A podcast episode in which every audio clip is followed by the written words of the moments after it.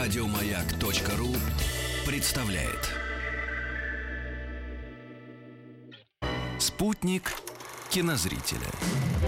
Давненько мы не виделись с тобой. То я болел, то ты, значит, в отпусках. Тут был Антон Долин. Привет. Привет, Антон.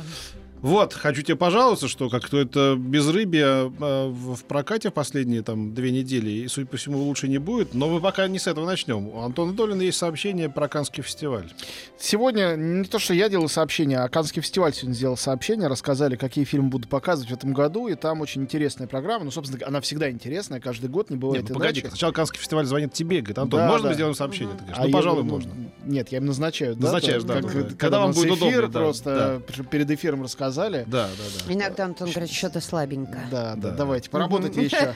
Сыровато, давайте, недельку вам еще даю. Там будет, это уже заранее объявлялось, фильм «Соло». Это новый фильм из вселенной «Звездных войн». Это разделанный Роном Ховардом. Даже не знаю, хороший это или плохой знак, потому что в последнее время фильмы не самые лучшие. Че, Рону Ховарду совсем нечего делать? 28-го «Звездных войн» снимает. Слушай, ну это не 28-й, это отдельная история про молодость Хана Соло. Это культовый герой, это отдельная история. У него приключенческие фильмы, если ты помнишь, были в прошлом. Просто последние его приключенческие картины, вот какой-то у него был, забыл даже название, настолько он, видимо, был ужасен.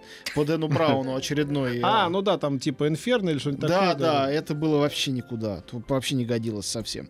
Вот, но это внеконкурсная история. Там будет несколько внеконкурсных картин. Я к тому, что они как раз выглядят довольно квело. А вот конкурс основной, который будет еще, видимо, дополняться, очень интересный. Всех поздравляю с тем, что там есть российская картина, не получившая ни копейки от государства.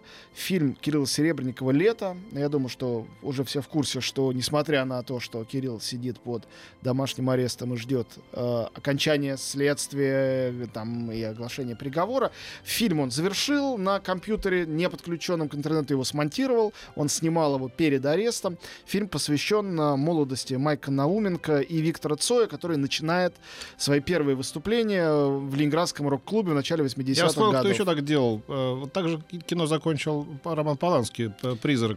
Призрачный, как это? Совершенно призрак. Он назывался «Призрак». Да. Ну, такие случаи, к сожалению, бывали. Когда он сидел, правда, в более комфортных условиях в шале, в швейцарском, по обвинению. Хорошего тоже мало. Все-таки. Ну да, у него был браслет, но он заканчивал кино, монтаж на расстоянии.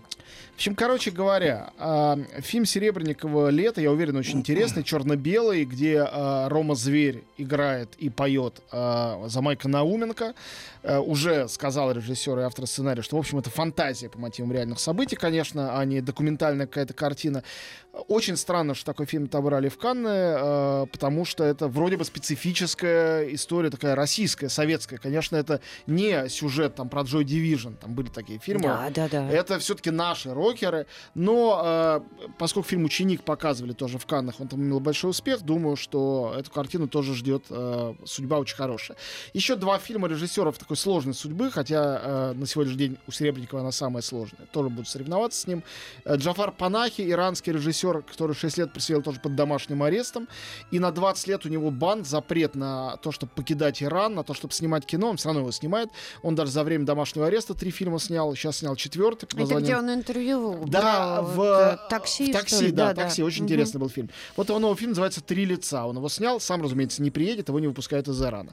И «Дядя Джанке». У него совсем мягкая ситуация. Это всего лишь китайский режиссер, половину фильмов которого не показывают в Китае, потому что он затрагивает политические темы, ему разрешают снимать, ездить по фестивалям, ну а на родине его смотрят через раз. Некоторые фильмы показывают, некоторые так никогда и показаны и не были. Его новый фильм называется «Пепел Белоснежен». Вот. Кроме этого, наверное, главной сенсацией события конкурса, для нас это, конечно, будет фильм Серебренникова, но для всех, для большинства наверняка это новый фильм Годара. Ему 87 лет. Он жив? Он жив, он снимает, 87 лет. И все предыдущие фильмы были, чем дальше, тем более авангардные. Предыдущий фильм был в 3D, очень странный. Это совершенно уже далеко от какого-то сюжетного, нарративного кино. Но я хочу сказать, что все, кому немножко интересно и старое кино классическое, и новое, зайдите на страничку Каннского фестиваля и посмотрите на плакат их официально в этом году. У них какой-то совершенно сказочный плакат. Это кадр из «Безумного Пьеро», где Бельмондо, выглядывая из окна открытого автомобиля, он целуется с девушкой, сидящей в другом автомобиле. Автомобиля. Невероятной красоты кадр. Кстати, Бельмондо до этой недели, по-моему, было 85. 85, совершенно да. верно. Я подумал, что Годар, который вообще подарил нам Бельмондо на самом деле, и много чего еще подарил, чтобы он не снял свои 87 лет, пусть он просто снимает, как он сидит на фоне стенки у себя дома на диване. Я буду это смотреть и говорить ему спасибо. Поэтому здорово, что он там, здорово, что он в конкурсе. Если... А Орсон Уэллс не приведет никакого фильма? Ну, или там, ты смеешься, а незаконченный фильм Орсона Уэллса сейчас Netflix как раз демонтирует. То есть будет новый фильм Орсона Уэллса-то. Нет, просто когда я слышу про то, что вот там типа Годар, да, ну это фамилия такая, знаешь, уже из прошлого века. Ну, так и есть. Да. Что делать, если человек жив? Да, вот да, мы с тобой недавно говорили о таком случае о Спилберге, но мы к этому еще вернемся. Вот, теперь остальные участники. Очень разнородная, странная компания, я бы сказал. Открывает фестиваль Асгар Фархади, это тоже иранец, который получил единственный иранец за все времена Оскар, а потом второй Оскар за фильмы «Развод Надера и Семина» и «Камевояжер». Он сделал картину в Европе с Хавьером Бардемом, Пенелопой Круз в главных ролях. Очень странный такой гибрид. Вот. Как называется? Называется «Все знают». Everybody knows. Что это, про что это. Ну, так или иначе, конечно, будет интересно. Очень многие классные режиссеры сняли новую картину, о которой неизвестно почти ничего. Например, фильм с знаменательным в сегодняшней обстановке названием «Холодная война» снял Павел Павликовский, тот самый, который сделал фильм «Ида» и получил за это, собственно говоря, тоже своего Оскара. Маттео Гароне, автор нашумевшего фильма «Гоморра», будет тоже в Каннах участвовать. Очень мне нравящаяся итальянка Аличе Рорвахер с фильмом «Счастливый Лазарь». Ужасно необычный выбор американских режиссеров. Два американца, которые представляют, значит, соответственно, Штаты в Каннах. Это Дэвид Роберт Митчелл, молодой совсем режиссер. Если помните, мы обсуждали 2-3 года назад его фильм «Оно следует за тобой». Был такой фильм ужасов, все о нем говорили, он имел очень большой успех в Америке. Он сделал новый фильм, который будет в Каннах. И Спайк Ли. Название его фильма не рискну переводить на русский язык, но это самый известный в мире афроамериканский режиссер, такой лидер, пахан, крестный отец черного кино в Америке. Его новый фильм будет в Каннах. Он когда-то бывал там в конкурсе, но это был черт знает как давно. Вот. Конечно, как водится, все закричали, что маловато каких-то суперзвезд, где же они? И Тьерри Фримо, директор Каннского фестиваля, он стал делать всякие многозначительные намеки, что они еще не финализировали программу и разговаривают с разными другими авторами. В частности, обсуждают с Ларсом фон Триером фильм «Дом, который построил Джек». Я напомню, что Триера они выгнали из Канн несколько лет назад, так он с тех пор не возвращался. Его предыдущая картина «Нимфоманка» побывала в Берлине, первая часть, и вторая часть Венеции, Канны промахнув, явно намеренно. Триер, он вообще вредный, мстительный. Но и Канны тоже не особо милые люди. Поэтому договорятся они на этот раз, на этом вот фильме «Дом, который построил Джек», который про маньяка или нет, непонятно. Еще более непонятная ситуация с Пауло Соррентино. Дело в том, что его фильм «Они», посвященный Сильвио Берлускони, за то время, что Соррентино после «Молодого папы» над ним работал, разросся до, по-моему, 4 часов. И Соррентино выпускает его 2 фильмами. Оба фильма выходят вот сейчас, вот в конце апреля и в мае в Италии. Подразумевается, что в Канны их должны были взять.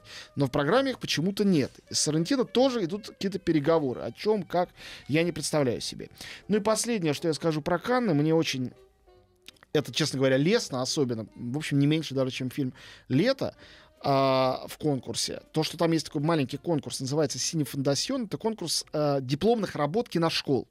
То есть он такой самый некоррумпированный из всех конкурсов, никому неизвестные режиссеры. И вот дебютант Игорь Поплаухин из Московской школы нового кино сделал получасовой фильм, называется «Календарь». Ничего про эту картину не знаю. Молодой режиссер, первая его работа. И его отобрали в эту программу «Синефондасьон». Он будет там представлять Россию. Mm-hmm. Вот. Так что такие у нас Канны. 8 мая стартуют. И буду здесь в эфире ежедневно, не ежедневно докладывать и рассказывать о том, как это все дело идет.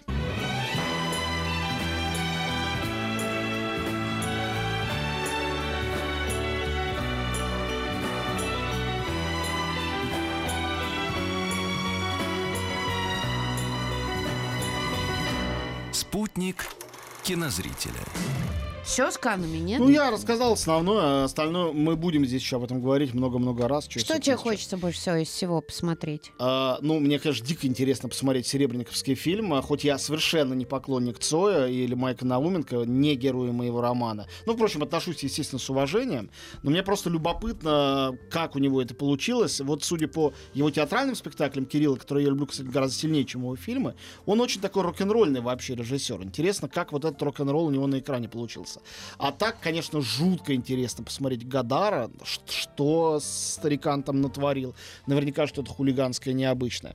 И я очень-очень-очень люблю вот эту молодую режиссершу по имени... Надо как говорить сейчас? Режиссерку. Нет, надо феминитива. Режиссершу, нормально. Режиссерку, значит, Аличе Рорвахер. Режиссиню. Да, Аличе Рорвахер. Ее фильм «Чудеса» для меня, там, 3 года назад он был в Каннах, получил там гран-при. Совершенно было откровение. Аличе? Рорвахер. У нас ее мало кто знает. Она... невероятно талантливая. Это такой немножко итальянский магический реализм с замечательным юмором. В том фильме там снималась Моника Беллуччи в маленькой роли. Очень было здорово. Последние вот лет 10 бабы так поперли в кино. Вот, не их же история. Вот из всех режиссеров, которых я знаю, вот, только Кэтрин Бигелоу, да и то она, в общем, женщина с такими, в общем. Режиссер сильный, а остальные сейчас бабакеры, женского замечательного кино очень много. Ну, оно не все одинаково, как любое мужское, как любое кино вообще. Еще больше подкастов на радиомаяк.ру.